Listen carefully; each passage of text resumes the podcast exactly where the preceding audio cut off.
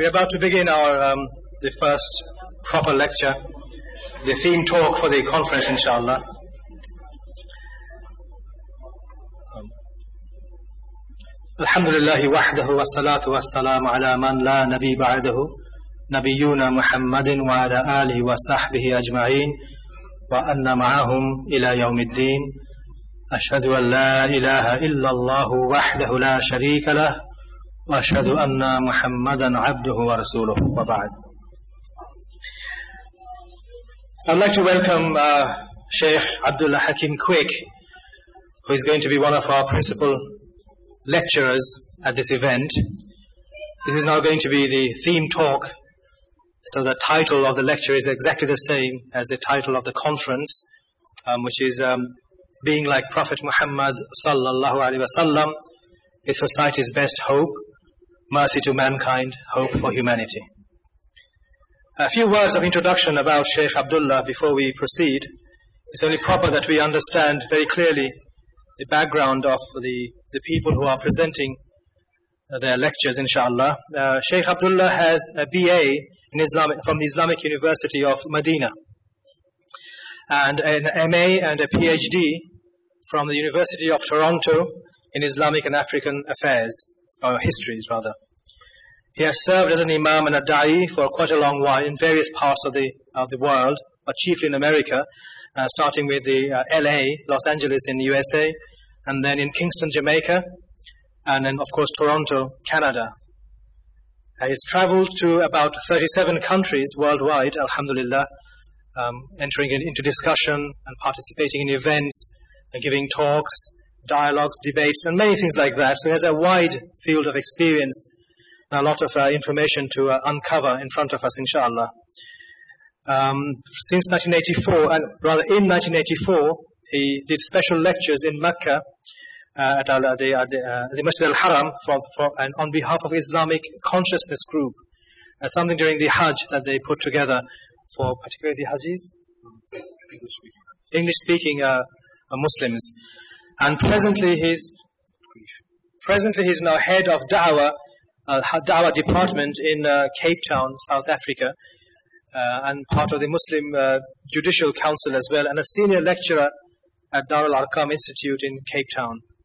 Uh, Sheikh Abdullah prefers to talk for about 45, 50 minutes perhaps. After that, we'll have about 20, 25 minutes worth of uh, Q&A. Um, could I briefly uh, mention one or two other uh, housekeeping rules? Um, because some people are asked or requested permission to put their recording devices on the table or on the platform. Unfortunately, we don't allow that, personal recording on the platform. But if you want to record any lectures by yourselves from where you are or near the loudspeakers, anywhere else apart from the platform on table, you are more than welcome. You're welcome to make copies and give to other people as well. But it helps us not to have clutter and not to have intrusion into pictures and so forth. So I have to apologize to all the brothers who requested me that we allow them to record lectures on the platform. But without further, further ado, uh, Sheikh Abdullah Hakim, quick. Bismillah ar-Rahman ar-Rahim. Alhamdulillahi Rabbil Alameen. Wal'aqibatul lil-muttaqeen. Wala idwana illa ala dhalimeen. Wa ashadu an la ilaha illallahu wahdahu la sharika la. Wa ashadu anna muhammadin abduhu wa rasuluh. Sallallahu alayhi wa wa ashabihi. ومن دعا بدعوته واستنى بسنته إلى يوم الدين وسلم تسليما كثيرا أما بعد All praises are due to Allah, Lord of the worlds. And surely the best reward in the end is for those who have taqwa. And surely there is no animosity except for the oppressor. And I bear witness that Allah is one and has no partners. That Muhammad, the son of Abdullah, is his servant and his last messenger. May Allah always and constantly send peace and blessings to Muhammad and to his family, his companions, and all those who call to his way and establish his sunnah to the day of judgment. As to what follows, I begin with the greeting words of the righteous. Assalamu alaikum wa rahmatullah. And I bring you special uh, salams, greetings, and feelings of solidarity from your brothers and sisters in the southern region of Africa. I bring you salams from a land of great despair and great hope. There is great despair stalking the land in South Africa today. It is the front lines of many of the world's crises. As you may be well aware, it is considered to be the epicenter of HIV AIDS. In some parts of southern Africa, it is said that one out of every four people are HIV positive. They predict, well, billah, that millions of people will die within the next 10 to 20 years, and they look upon it as a plague or an epidemic, even worse than the Black Plague, bubonic plague, or some of the other major plagues that have hit humanity. There is a great debate going on in South Africa as to what really is AIDS. Uh, Allah knows best. Um, it is said that it comes from a virus, but there is also proof to show that the immune system breaks down from malnutrition, uh, from tuberculosis, from hepatitis. There's a number of ways that the immune system can break down. Whatever it is, whether it's a man-made biological weapon, whether it's divine punishment for the sins of humanity, whatever it is, it is striking us. And we are suffering at this point in a terrible way. Also, the abuse of drugs, unemployment, petty crime. We are at the epicenter of, of a lot of the world's ills. But at the same time, there is great hope. Because in this region, we are watching a transformation going on without a bloody rebellion. We are watching the poor masses of the people rising up and taking control uh, of the means of production of a major world power. It is said there is hope for an African renaissance, for a rebirth of life within the African continent. And it is my prayer to Allah subhanahu wa ta'ala that those poor, the oppressed, who are rising up in the southern region, that they can realize this renaissance through Islam. Because surely the way of Allah subhanahu wa ta'ala is the ultimate solution to all of our problems. And so it is my prayer at the outset that the Sotho, the Tswana, Xhosa, Zulu, the Khoisan people, the southern part of Africa, it is my prayer that Allah would accept them and enter them into Islam. I also pray that indigenous people in other parts of the world who have borne the brunt of colonialism, apartheid and slavery for centuries. The Aboriginal people in Australia, the Aboriginal people in America, North America, Caribbean, South America, the captured political prisoners of war, African American slaves, and their descendants. It is my prayer that Allah subhanahu wa ta'ala would enter them into Islam in crowds. And that Allah subhanahu wa ta'ala would help us all together, along with the oppressed, to reflect upon the divine blessing He has given us with His words.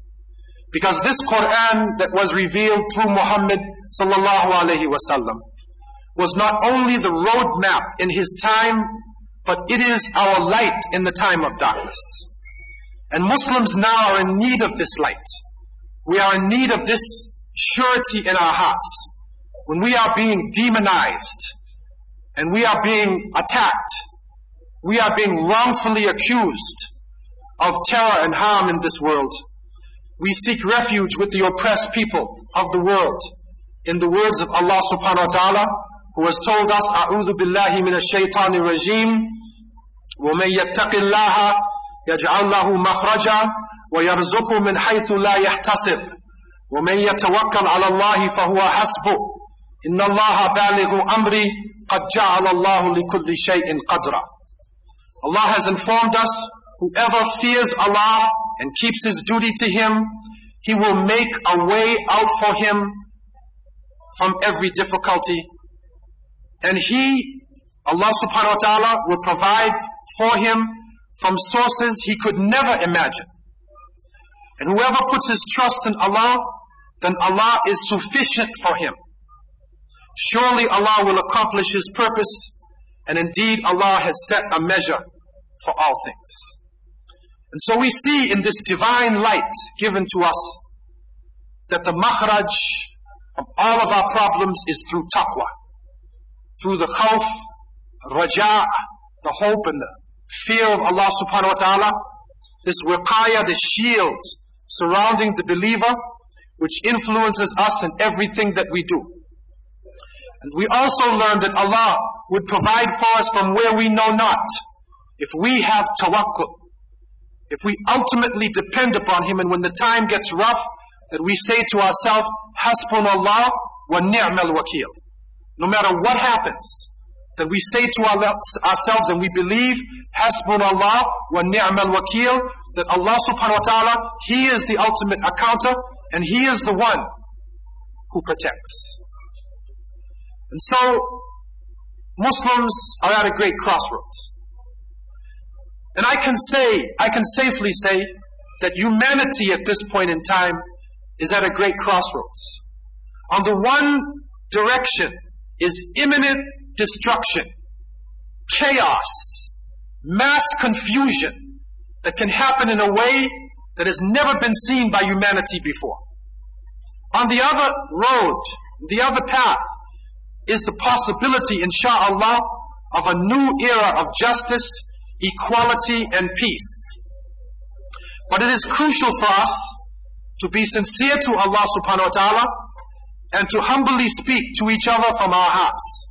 Not just intellectually from our minds, but that we speak from the inner depths to the Muslims and also to the non-believers. In a series of recent conferences held in Southern Africa and in other parts of the world, scientists have uh, found that we are, as a human race, in a serious crisis. And when they came together in one of the groups, the World Watch Institute, when they came together to try to analyze the movement of life, the state of the world, politically, economically, socially, they found out that the greatest threat to the stability of humanity today is not terror. It is not a small group of people out to destroy the world. But that the greatest threat to the stability of every nation today is the environment. And the second greatest threat is the inequality between the rich and the poor. These two elements themselves have the capability of destabilizing every aspect of life. What we are feeling and realizing now in this summer and in the UK, you tasted it. You tasted the brunt of this. The temperature rose up. I was here just uh, 10 days ago and the temperature rose up and they said it was the hottest day ever recorded um, in London. I'll take it a step further. The scientists have now reached the conclusion that the year 2003 is the hottest year on written record. And the temperatures in the northern hemisphere are higher than any temperature they believe in the past 1,000 years.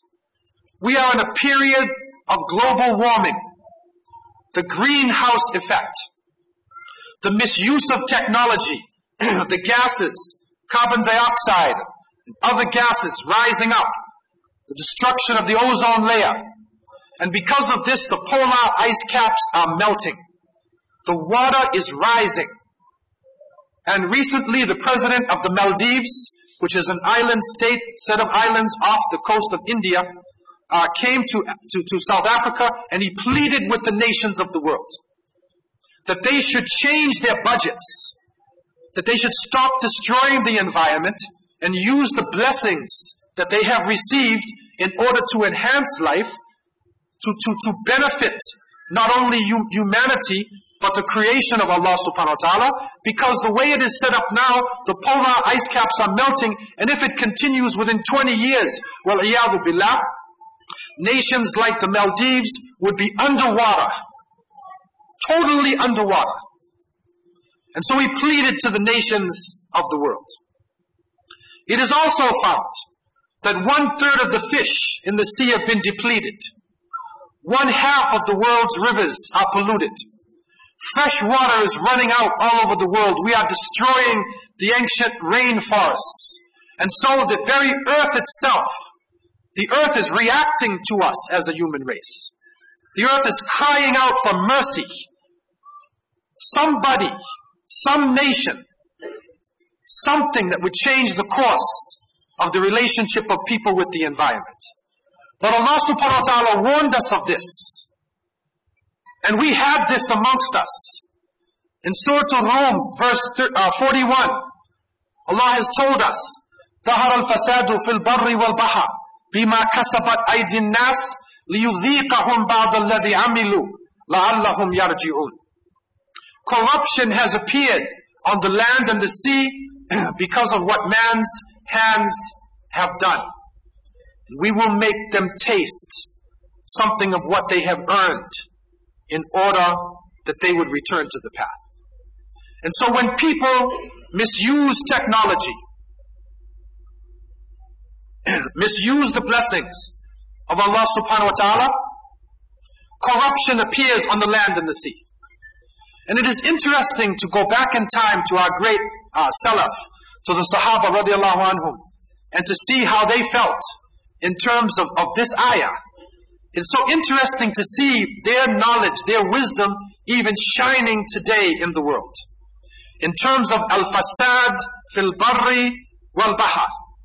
Qatada thought that it is a shirk, it is polytheism. That polytheism would be stalking the land. Abdullah ibn Abbas radiallahu an said it would be the killing of the children of Adam, killing each other. Murder would be widespread. He also said that this uh, fasad fil barri wal baha, it would manifest itself in the form of droughts uh, and qillat al nabat, that actually the, the, the vegetation would, would decrease, was the hab al barakah, that blessings would be gone from the land. And many of the older generation can remember, you go back 20 or 30, 40 years, even time itself seemed different. Even wealth that we have, it seemed like it, would last longer. It's like barakah is being raised uh, out of the earth itself. In terms of uh, this same uh, concept of the fasad fil barri wal baha, Abdullah ibn Abbas radiallahu an, he said, Nuqsan al-baraka bi a'mal al-ibad kayatubu. That it is a decrease in the Baraka, the blessing would decrease because of the sins of people in order that they would return to the path. In terms of the ocean, it is reported in the tafsir of Al-Qurtubi, rahimahullah, that al-fasad fil baha, it is inqita sayd al-baha, that, that the fish in the sea would be depleted that they would decrease because of the sins of humanity. And so we see it coming to pass in front of our eyes. The environment is turned against us. But Muslims have the answer. We are the society that was blessed with a holistic approach to science, approaching science with tawheed, remembering the creator of the heavens and the earth looking upon science and knowledge and technology as an amana, the concept of khalifa, of being the vicegerent, the representative of Allah subhanahu wa ta'ala. And so the technology that we have, the blessings that we have, the power that we have, is not to build our, our, our reputations. It is a trust. It is a trust that, that we would take care of the environment and, and, and that we would be responsible for things around us. We are also finding ourselves as a humanity in an economic crisis. The system of interest and usury, as our previous speaker had said, we are suffering in this system. And it has now come to the surface that in terms of the wealth on this planet, that 20% of humanity consumes 90% of the resources. that two thirds of humanity live on less than two dollars per day. Two thirds of humanity. So where is the trust? Where is the amana? Why is it in, why why is it unequal like this? Is it is it the God-given right of certain people because of their color or because of their language or because of their weapons that they deserve more food? They deserve better technology? Surely it isn't. And this system is imploding on itself. A destruction is about to come, even in the Western countries, because of the system falling in and caving in. One of the presidents of the United States, to quote even from the United States itself, I quote you from Abraham Lincoln, who was famous as the president who fought against slavery. And he said, I see in the near future a crisis approaching that unnerves me and causes me to tremble for the safety of my country. Corporations have been enthroned. An era of corruption will follow, and the money power of the country will endeavor to prolong its reign by working upon the prejudices of the people until the wealth is aggregated in a few hands and the republic is destroyed. He saw it himself. This is in the 1860s. The rise of the multinational corporations, an era of corruption, an international elite controlling the wealth, and then any inkling of freedom, even in their own secular concepts, would be totally lost. And so, people are beginning to cry out for mercy. And those who have lived within this, this system of interest and usury know what I'm talking about. Bonds, mortgages. Once you have that bank in back of you, it is like a slave master breathing down your throat. And you're paying back a debt over and over and over again, and you can't pay your debts. There's no mercy upon you.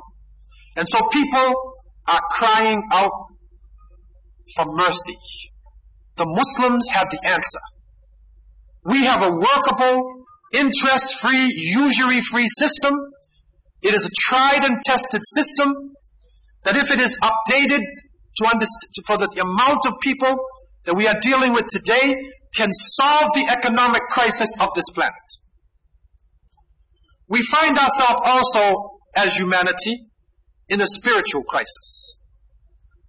Confusion the confusion of polytheism. As you heard from the previous uh, Sheikh, Mother Teresa herself, who con- was considered to be one of the, of, of the so-called holiest people in Christendom. No spirituality, man worship, frustration of atheism.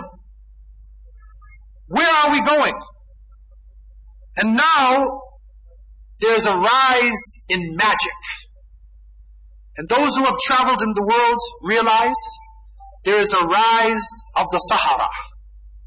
As in the time of Pharaoh, and in many points in history, the Sahara are on the rise. And you see many people going now to fortune tellers. There are mediums now who supposedly talk to your dead ancestors and they tell you what's going on in your family.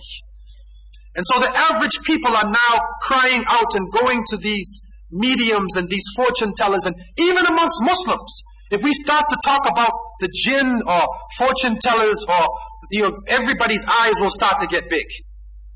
And so we are seeing the rise of magic. The Christian church is in shame. And the recent induction of leading officials into the Anglican church, homosexuals into the, into the church has put the church in a crisis. Their sources are right in front of them, but yet they are completely contradicting their sources. And Muslims have the answer. We have the message, إِيَّاكَ نَعْبُدُ وَإِيَّاكَ نَسْتَعِينُ you, you are, you Allah, only you we worship. Only from you do we seek help. We have a clear methodology so that human beings, male and female, can access their Lord without an intercessor, but go directly to the creator of the heavens and the earth. We are carrying this message, and it is our duty to get it over to the rest of humanity. Humanity is also in a social crisis. As strange as it may seem, with all of the so-called United Nations charters and human rights acts, racism is on the rise. And there is more tension between people of color than at any point in time. And in many parts of the world, when I travel, you find xenophobia. That the people of the country don't accept you. You're a foreigner. You don't look like them. You don't talk like them. You don't have the same culture. And so racism is raging on the continent. People are having identity crisis. Even we are finding people that are confused about whether they're male or female. Some is male during the day and at night he turns into a female. Families are on the decline.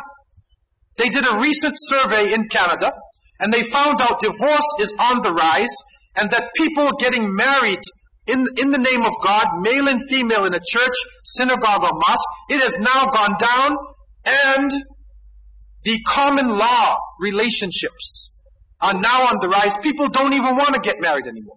They just shack up with each other for a couple years and then they leave. So what happens after that? The younger generation rises up in total confusion with nobody to give them nurturing, nobody to give them an understanding of their identity, of their genealogy, of their history, and so confusion. And the confusion comes out in the popular culture. And you hear it in their music, you see it in their clothing, you see it in their actions. And so the social situation of people is in crisis. Canada, I went there this summer, it is reeling. They are in shock because the same sex marriages has now been made totally permissible. And so the very infrastructure of the family itself is under attack. Islam has the answer. And no matter what had happened in our Muslim history, even though our political structure of the Khilafat had fallen down at some points in history, but the institution of the family, the extended family, remained for the most part in the Muslim world. And we still have in many parts of the Muslim world solid families. A man is a man and a woman is a woman. And we still have that to give to the world. But people are going also into political crisis. Communism has fallen. Capitalism is a fool's paradise. It is falling apart in front of the eyes of the people. And the leaders in our nation, everywhere in the world, you read the papers around the world and you see that people are accusing their leaders of deceit and mistrust and lying to them. Not just here in the UK. It is all over the world. The leaders have been, have become the worst of the people.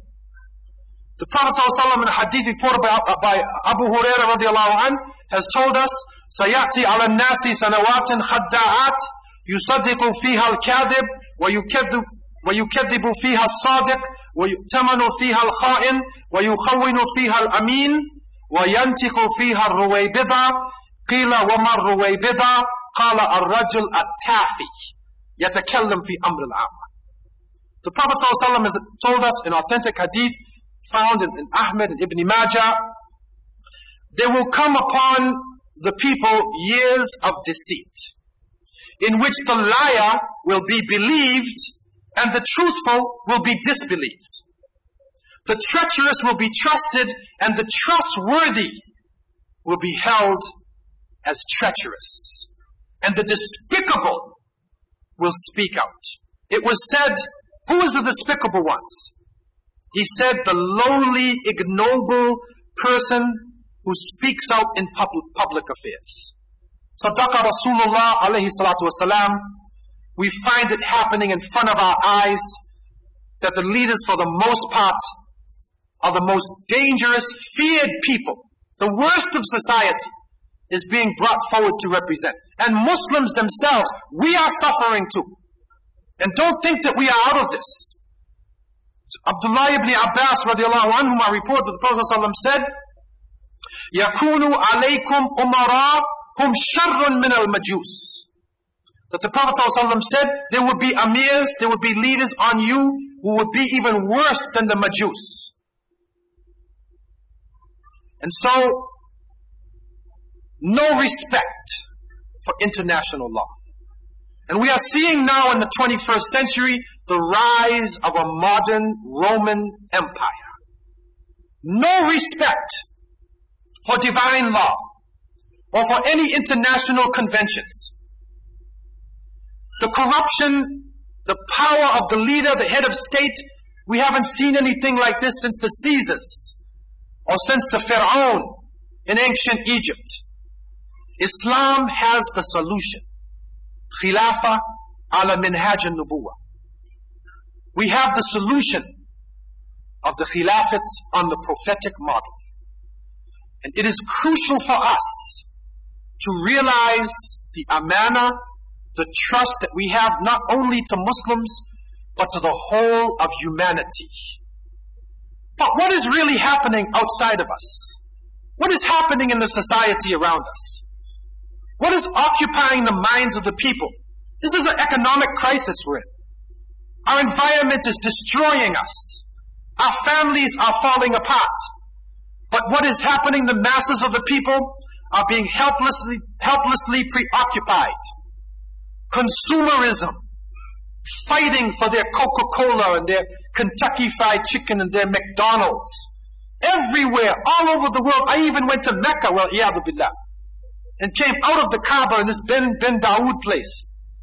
And then you see Mecca Lotto, a lottery system, and you see, and you can get your Kentucky Fried Chickens and your Baskin Robbins, and everything is there now.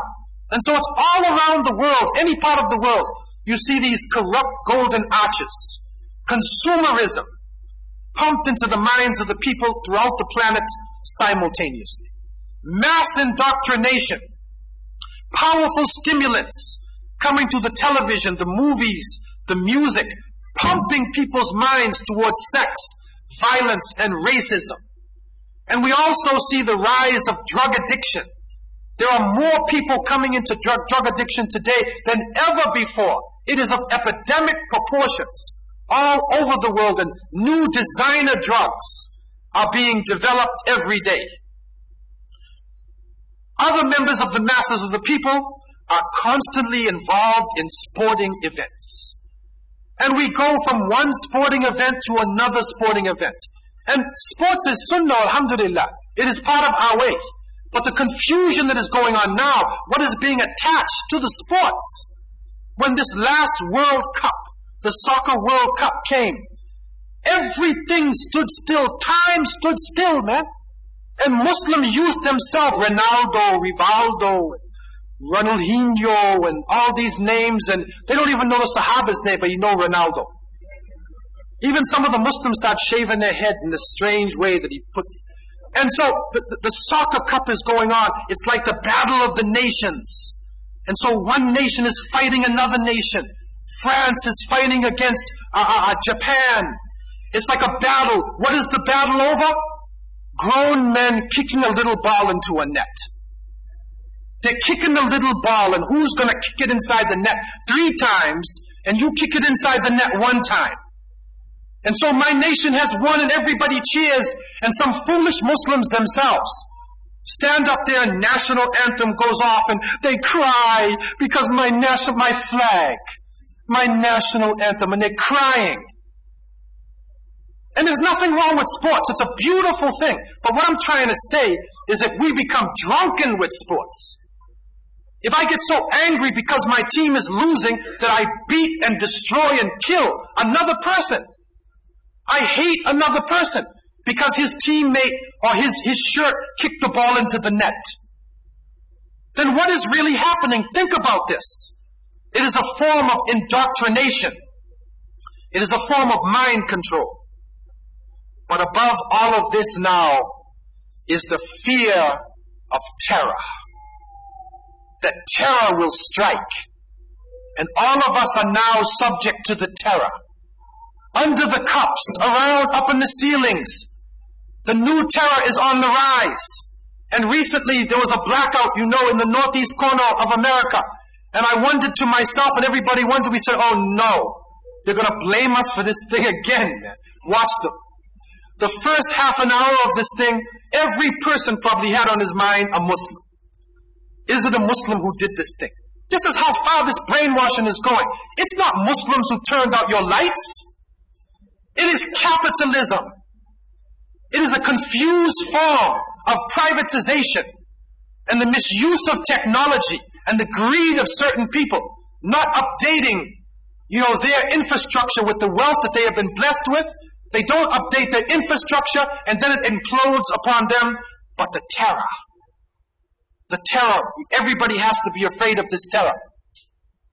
The Prophet ﷺ said in authentic hadith, يكون في آخر الزمان دجالون كذابون يأتونكم من الأحاديث بما لم تسمعوا أنتم ولا آباؤكم فإياكم وإياهم لا يضلونكم ولا يفتنونكم In this authentic tradition reported by Al-Suyuti, this is Jami al-Saghir, the Prophet ﷺ has said, there would be near the end of time Dajjalun Kadhabun. Great liars to the point of being like false antichrists. They will come to you with a type of speech that neither you nor your parents have ever heard of before. Beware of them. Beware that they take you astray. Beware that they put you into a fitna. Saddaqa Rasulullah alayhi salatu wasalam. He did not speak from himself. He spoke from above seven heavens. We see it come to rise today with digital technology. They make what, what, what, what is, is true seem to be false. And falsehood seem like it is true. They lose us in cyberspace somewhere, lost in space. They can now take your picture and make you talk with your words and put false words into your mouth that sounds like you. And beaming around the world simultaneously, and people say, well, that's him. I heard him speak. That's his voice. Saddaqa Rasulullah. They will come to you with a type of speech that neither you nor your parents have ever heard of before. And so we see it coming to pass in front of our eyes. Great liars turning the guns on the Muslims and putting us in the barrel of decision. What has been our response?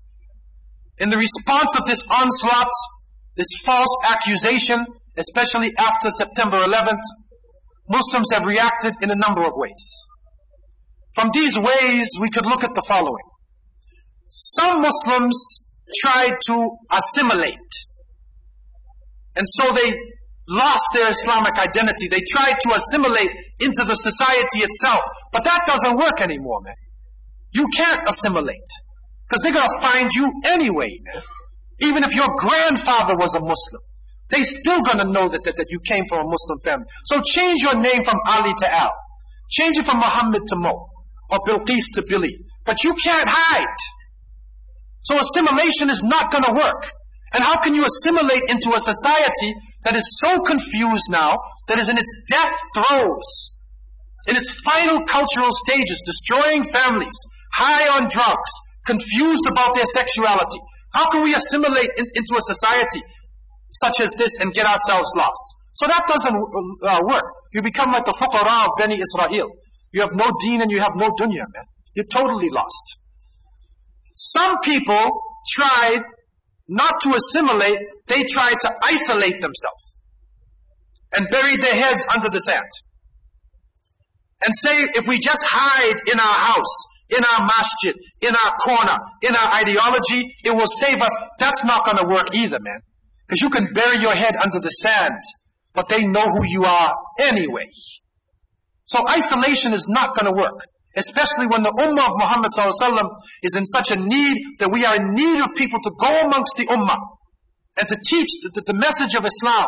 Isolation is not going to work for us. You become isolated and targeted and destroyed. Three, a desperate confrontation. This desperate confrontation in many parts of the Muslim world, especially those areas that are not involved in major conflicts, it's, it gave, it is giving the wrong message. And in many cases, people are being killed who are actually innocent. And it is not the way of the Prophet ﷺ of desperate confrontation. And so this desperate physical confrontation is not working. What is the solution? And Allah knows best. Islamic revival. We need to revive Islam within ourselves, within our families, within the society. We need to show this world what the true message of Islam is, and this revival comes about through the example of the Prophet That is the best example, to look and see how Rasulullah dealt in the time of crisis, how he dealt when the confusion was over him, when punishment came to him and his believers. Allah told us, لَقَدْ كَانَ لَكُمْ فِي رَسُولِ اللَّهِ أُسْوَةٌ حَسَنَةٌ لِمَنْ كَانَ يَرْجُو اللَّهَ وَالْيَوْمَ الْآخِرِ وَذَكَرَ اللَّهَ كَثِيرًا In Surah Al-Ahzab verse 21, Allah has told us, indeed in the messenger of Allah, you have a good example to follow.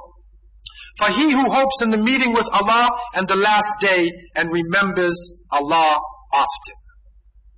And so Islamic revival Islamic revival in the time of crisis. Islamic revival would bring out the mercy. because it is the Prophet ﷺ, rahmatan lil alameen, he is the mercy for all worlds. He is the mercy for the environment, the mercy for the economy, for the spirituality, for social life, for political life. But to walk in his footsteps is a serious issue for Muslims now. We can no longer pay lip service to the Prophet ﷺ and sing a song or chant or on a special occasion come together. Allah subhanahu wa ta'ala has revealed to us in His glorious book in the second chapter in verse 208 يا يا أيها الذين آمنوا ادخلوا في السلم كافة ولا تتبعوا خطوات الشيطان إنه لكم عدو مبين. O you who believe, enter into Islam completely and do not follow the footsteps of the shaitan. For he is to you an open enemy. He is an open enemy. So enter into Islam completely. Not just in terms of Islamic rituals. Completely. That means in our spiritual life, our economic life, our social life, political life, in Islam, it is all tied together. It is not our way to separate one from another. Enter into Islam completely. Islamic revival begins from within the individual. The niyyah, the intention. And we need to, as Muslims, constantly ask ourselves, why are we doing what we are doing? Why do we come to the conference? Do we come to the conference for Allah and His Messenger? Or do you come here to get married? Or do you come here to make some money? You have to ask yourself. And the main reason why we are here, why we are practicing our Islam, should be for Allah and His Messenger to gain the pleasure of Allah subhanahu wa ta'ala and to enter into His Jannah, insha'Allah. This problem that we are facing in the Muslim world and in this planet would not have started if we did not become weak. If we did not leave our faith and have tribalism and racism amongst us and leave the book of Allah and the sunnah of the Prophet ﷺ, it would not have come amongst us if we did not uh, let usury and interest enter into the Muslim world and corruption entering into the Muslim world. And we will not come out of this thing until we change ourselves. Allah tells us in Surah Al-Ra'd, verse 11, إِنَّ اللَّهَ لَا يُغَيِّرُ مَا بِقَوْمٍ حَتَّى يُغَيِّرُ مَا بِأَنفُسِهِمْ Allah will not change the condition of a people until they change that which is in themselves. No change. This problem would not have happened if we did not stop making changes within ourselves, the wrong decisions. So we need to begin to make the right decisions in an organized way. So the revival starts from within the, indi- the individual. Self-analysis and reconstruction. One of the greatest blessings Allah has given us And I would say it's the greatest weapon of the Muslims. It's not a bomb. It's not anthrax. It's not biological weapons. One of our greatest weapons, I believe, is tawbah. It is repentance. That we are able to make self-analysis and reconstruction. To analyze ourselves, turn in repentance to Allah subhanahu wa ta'ala, to regret the sins that we have done, to make intention not to return to them, to repay back the wrong that is done, to make a complete tawbah, and to reconstruct ourselves. So an individual could have been a drug addict, a bank robber, totally confused. If Allah subhanahu wa ta'ala guides the individual, he makes, we make the right intentions, we can reconstruct ourselves. It is, it is totally confusing to the historians of secular, uh, the secular studies. How is the Muslim world coming back again? Rome is gone, Greece is gone, ancient Egypt is gone, Mesopotamia is gone. How can the Muslims rise, fall, and then rise again? It is a total confusion to them. It doesn't make sense. It logically does not make sense. We're supposed to be finished, man. You're supposed to go to the relics, the old ruined mosques of Islam, and only see where Muslims used to pray. But we're coming back. Alhamdulillah.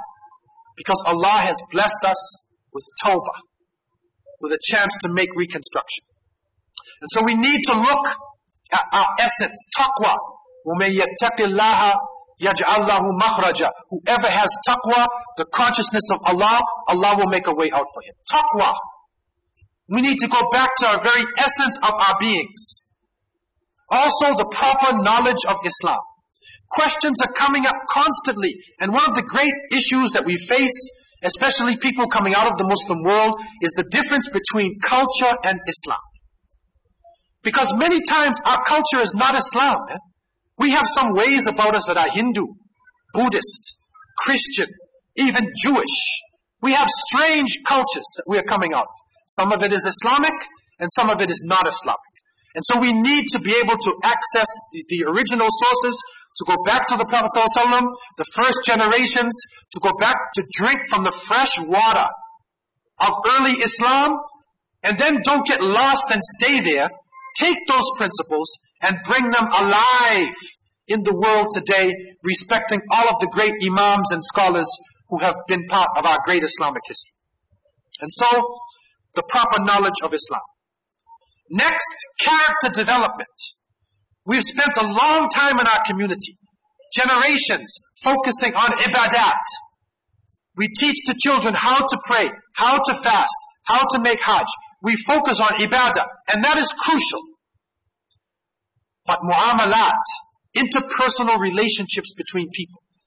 There are some parts of the world where I heard a Muslim say to me, I said, brother, I'd like to build a house. And he said, don't go to the Muslim constructors, man. Don't ask a Muslim to build your house. Because he'll rip you off. He will steal all your wealth. I said, wait a minute. I said, brother, I would like to have a carpenter. I would like everything I asked for. He said, don't go to the Muslims. Why is this, man? Because we're not focusing on character. That same Muslim may be perfect or, or, or excellent in his salat. He might have just come back from Hajj. Al-Hajj Fulan Fulan and then open up his shop and raise the prices. He may have just fasted in Ramadan. And then after the fast in Ramadan, start swearing and carrying on and not going back to the masjid. So character. The Prophet ﷺ has told us in authentic hadith, This is reported in Al-Muwatta that the Prophet ﷺ said, I have been sent to complete the best in character. Character. When the Prophet ﷺ was asked, what are the two affairs that will take people, that will mostly let people go to paradise? He said, taqwa Allah wa husnul khuluq. The consciousness of Allah and good character. And what are the two affairs that mostly take people to hellfire? Al-fam wal-faraj. The mouth and the private parts. Sadaqa Rasulullah. We see it in front of our mouths, man our mouths, lying, backbiting, scandalizing, confusion, This is where the Islamic revival begins, from the inside of the individual, the individual. And we need to pray to Allah subhanahu wa ta'ala for balance, hikmah, wisdom, wad'u fi mahali, putting things in the proper place. Sometimes it's not the amount of knowledge that you have, but it is how you apply that knowledge. It's not memorizing hundreds of, of, of ayat and ahadith, alhamdulillah. But when the doctor interviews the patient, if the doctor looks at you and just says, okay, uh, take these pills and go, he doesn't care about you. He doesn't have the wisdom. He can give you not enough medicine, it won't cure you, or give you too much medicine, it can kill you.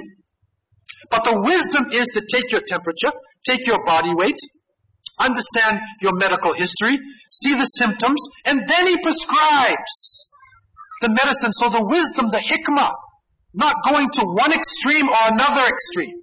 Ummatun wasata, to be the balanced ummah. We are so in need of this today. Also, in the times that we are living, it is the time of unity and cooperation. This I believe amongst Ahlul Sunnah wa Jama'ah is the call of the times. We need to begin to unify with other Muslims, the people of the Qibla, and, and to give honest, sincere nasiha, to begin to pray for each other, to begin to support each other, and not isolate ourselves and leave each other alone. Also, a positive attitude. This Islamic revival needs to have positivity, not negativity. It's a win-win situation for us. And when the Prophet ﷺ used to send out his companions on a mission, he used to tell them, Bashiru wala tunafiru, yasiru wala tu'asiru. He would say, give glad tidings to people. Don't drive them away. Make it easy. Don't make it difficult. Don't make things difficult. And so that is the time that we are living in today. Finally, dawah. In this revival, the reaction to this beast which is coming over our ummah now. This false accusations, we need to come out of ourselves and to show the world what Islam really is about. We have the answer for the environmental situation. We have the answer for the economy, an interest-free system. We have a non-racist system. We support the building of the families. We have a system where we have our, our leadership is underneath divine guidance. It is not man-made system. And so we have beautiful gems to give to the society, but there are no more prophets to come. And if you're waiting for the Mahdi to come, Allah knows when He's gonna come. And a thousand years ago, people thought the Mahdi was right outside. So it's on our shoulders to carry this faith, as the Prophet ﷺ said, بَلِّغُ عَنِّي وَلَوْ ayah. Spread this message, even if it is one ayah. So I say in conclusion, to the Dajjalun and the Kadhabun, who have come to us with a type of speech that neither we nor our parents have ever heard of. I say in the spirit of the Prophet ﷺ, when he received the message from Musaylimah, Musaylima wrote to the Prophet ﷺ and said, from Musaylima, the messenger of Allah, to Muhammad, the messenger of Allah. You take part of Arabia, I take the other part. I'm translating part.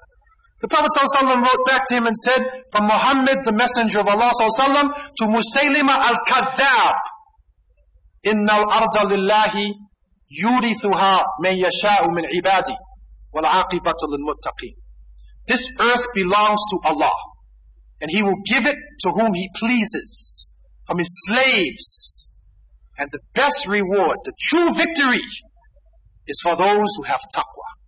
Those who fear Allah, those who hope in Allah, those who surrender their lives completely to Allah subhanahu wa ta'ala. May Allah give us this understanding. May Allah bring Islam alive in our hearts. May Allah subhanahu wa ta'ala have mercy upon the weak of the ummah of Muhammad sallallahu alaihi wasallam. May Allah have mercy upon the women and the children of the Ummah of Muhammad sallallahu May Allah give strength to the men, the leadership. May Allah give leadership to the men of the, of the Ummah of Muhammad sallallahu And may Allah help us to be of those who would sacrifice our lives for His cause. May Allah give strength to the, to the weak. May Allah give hope to the oppressed. أقول قولي هذا وأستغفر الله لي ولكم والسلام عليكم ورحمة الله وبركاته.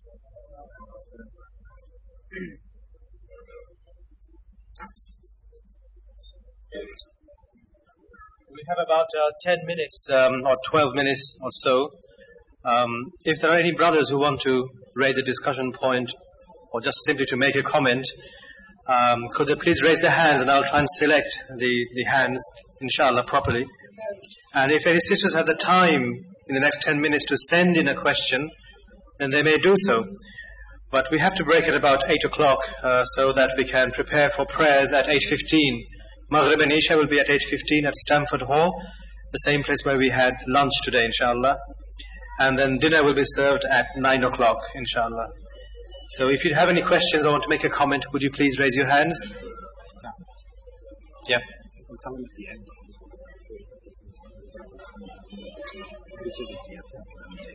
Now, is the brother's question? Now.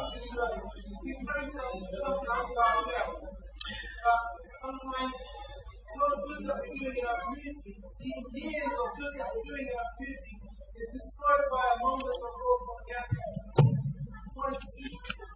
Well, really, the question is that you know we need to come out of our shells, but many years of good can be destroyed by false propaganda.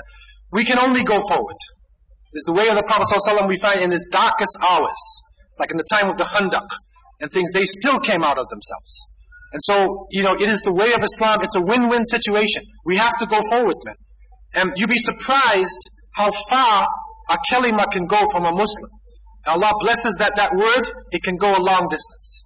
But the spirit that, that we're using now in coming out of ourselves is discover Islam.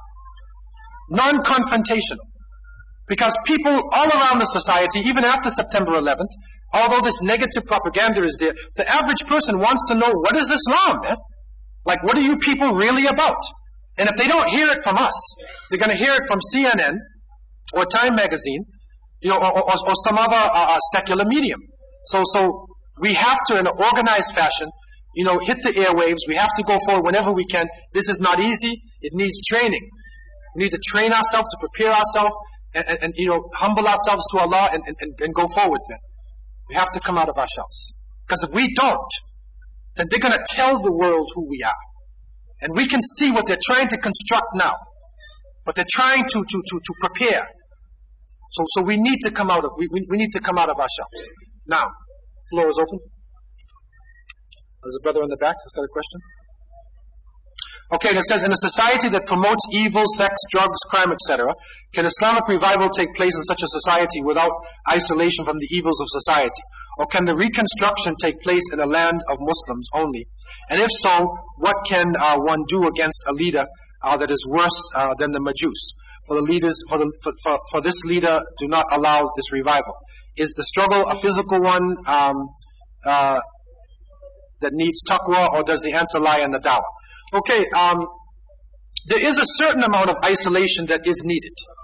And that is that we need to develop, even within a non-Muslim society, we need to develop uh, areas, pockets of Islam. Um, one of the examples that we studied about the spread of Islam into West Africa, in the ancient kingdom of Ghana, is that when the Muslims penetrated the Sahara, the desert, they lived in the ancient king of, Ga- of Ghana, and they were they, they, they, were, they were scribes. They benefited the society. They were trusted people. But there was a section of the town, if you go in that section, then you find the Muslims there. And so the Muslims have their masjids, they have their madrasas, they have their halal food, but they had, they had a relation. They benefited the society, and the society uh, uh, uh, benefited them. And so if we are living within these lands, and this is the reality, we still need to have uh, a protected area in the sense that masjid, community. It is important to develop an area like that, where the drug dealers will not go into these areas, right? And, and where our children can feel safe to walk to school. That that is important for us to develop it, and then and then to, to really go forward uh, with the dawah um, to bring the, the, message of Islam openly and straightforward out to the people. Okay, questions? Floor is open. Now, brother in the back.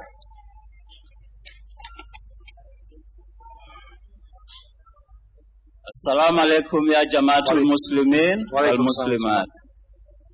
Um, on this day one, we are very delighted to go with one idea. At least we have made a great achievement with this Islamic revival.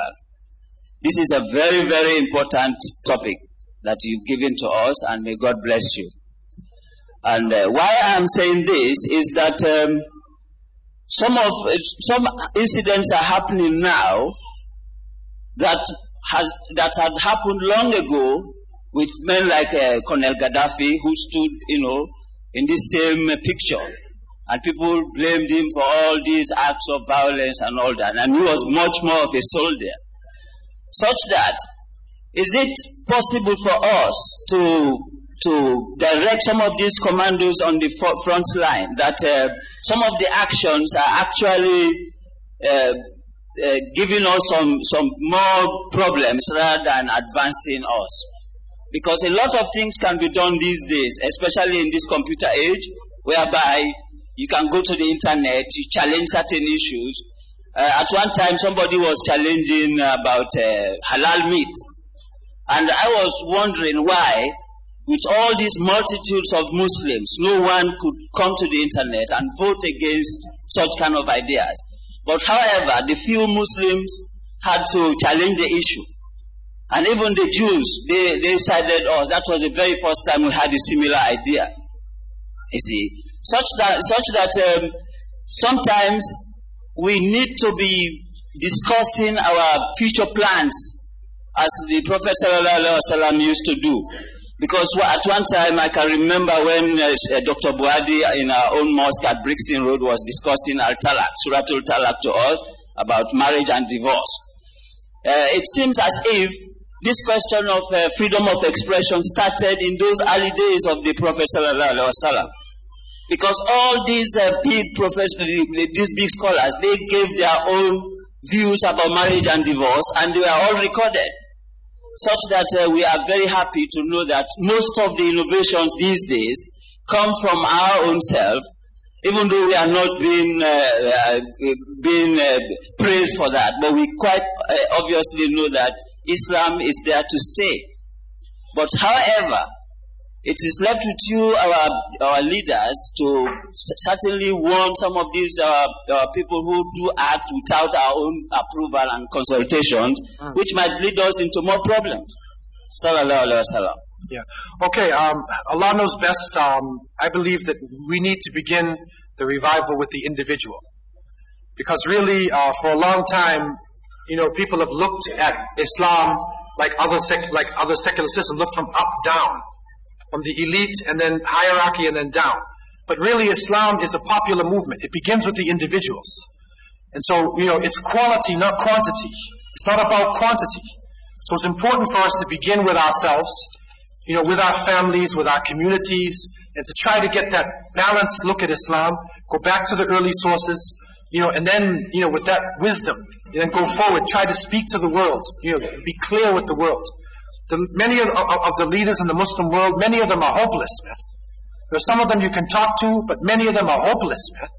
Because they're more afraid, they, they care about their own power and themselves more than their own people. And so, um, we can't worry about them at this point in time. We have to deal with ourselves. And we have to deal on the level that we're at. There may be some amongst us who can give nasiha on that level. If there are those who can give nasiha, they need to go on that level and even give the leaders of Islam nasiha right to their face. But at least for the level that we're working on now, we need to try to, you know, get into ourselves, our families, sincerely try to purify ourselves and, and prepare us, you know, for the major changes, inshallah, I, I, believe will be coming about very soon in the world. Okay? Now, question We'll make that the last question, I think, because we want to finish at 8 o'clock. So, if the brother, you have the last question. No. Yes, brother, you raised your hand. Jazakallah khair for your talk. Uh, just very quickly, please, uh, Sheikh. Um, you mentioned the Islamic solution to the economic crisis. When you, talk, when you try and uh, speak to Muslims and non-Muslims and say, look, interest is haram, mortgage is haram, they say, okay, well, what, what, what's your solution? Everything nowadays is based, based on interest. Could you very quickly say how we can answer them and an overview of that? Well, you know, there, there, are Muslims now who are working on um, Islamic economics. And um, it's not easy because, you know, the interest has touched all parts of society. As the Prophet ﷺ said, the time would come when the fire of interest, it, it, it would touch everybody, even the dust of it. You know, it, it, would be, it would be burning the Muslims. And so it's all over the place. But, you know, to, to take the, the, the money out of interest-bearing banks, not to be involved in direct interest uh, transactions, and that to set up our own credit unions, you know, our own uh, uh, uh type of housing cooperatives, where we can, you know, purchase property and then let other Muslims buy the property without, uh, you know, taking a bond, you know, pooling our, our resources together, right? And then eventually, you know, buying land, you know, you know getting gold, silver, you know, more actual, uh, uh, uh you know, uh, objects, items that have intrinsic value instead of putting everything in these false promissory notes. We have to come out of this system. So alhamdulillah, we do have some experts in uh, the economy who are working on it now. Many parts of the Muslim world are, intro- uh, they are introducing Islamic banks. You know, they are moving now towards the interest-free economy. Muslims are trying to get their money out of the interest, but at least what we can do is to try to, to stop involving ourselves in direct interest contracts. Right? Direct, uh, uh, uh you know, uh, contracts where you sign Try to stay out of that as much as you possibly can. Make tawbah, clean up as much as possible, and invest in gold and silver and things that have value in itself. And not just the notes. If you live in some of these countries, you may be a millionaire one day and you may be a pauper the next day.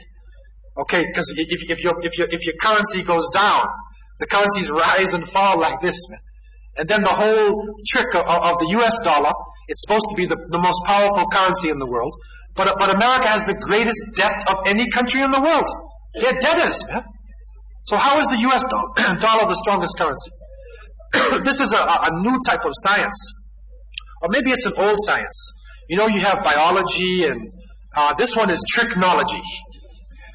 It's tricknology, man. That's a science. Okay? And, and it's illusion, setting these illusions right in front of our eyes. And, and this economic system is an illusion right, that has been set in front of our eyes, and we need to try as much as possible to go back to Islamic dealings with each other, where value for value, right, and, and, and where we are actually looking at the land, you know, and, and, and coming out of the false monetary systems.